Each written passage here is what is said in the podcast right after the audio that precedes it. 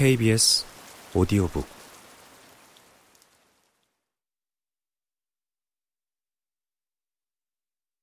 어느 날 마음이 불행하다고 말했다. 저자 손미나 당신의 눈에서 완전한 이해를 봤어요.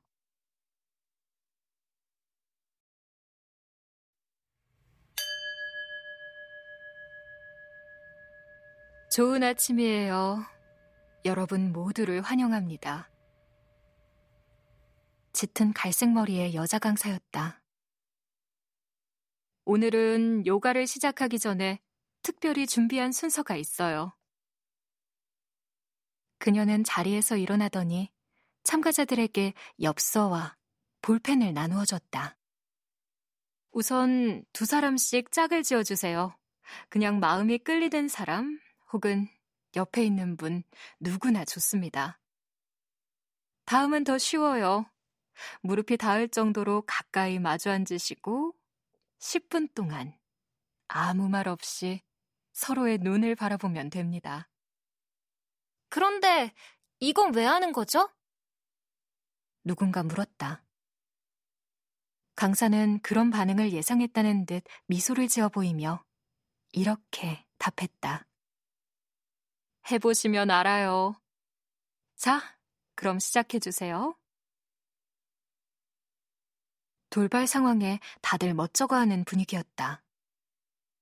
쭈뼛거리며 주변을 둘러보다 나처럼 소극적으로 앉아있던 중년 여성과 눈이 마주쳤다. 우리는 당연하다는 듯 동시에 자리를 이동해 마주 앉았다.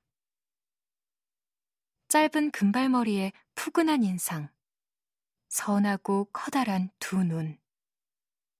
요가복을 입고 있는데도 중후한 멋을 풍기는 분위기.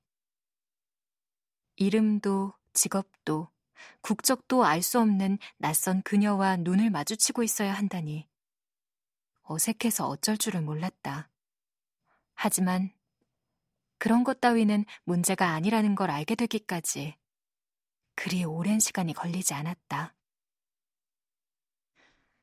1분도 채 되지 않아 눈물이 터져나온 것이다. 도무지 이해할 수가 없었다. 나 자신도 이유를 알 수 없는 뜨거운 눈물이 하염없이 볼을 타고 흘러내렸다.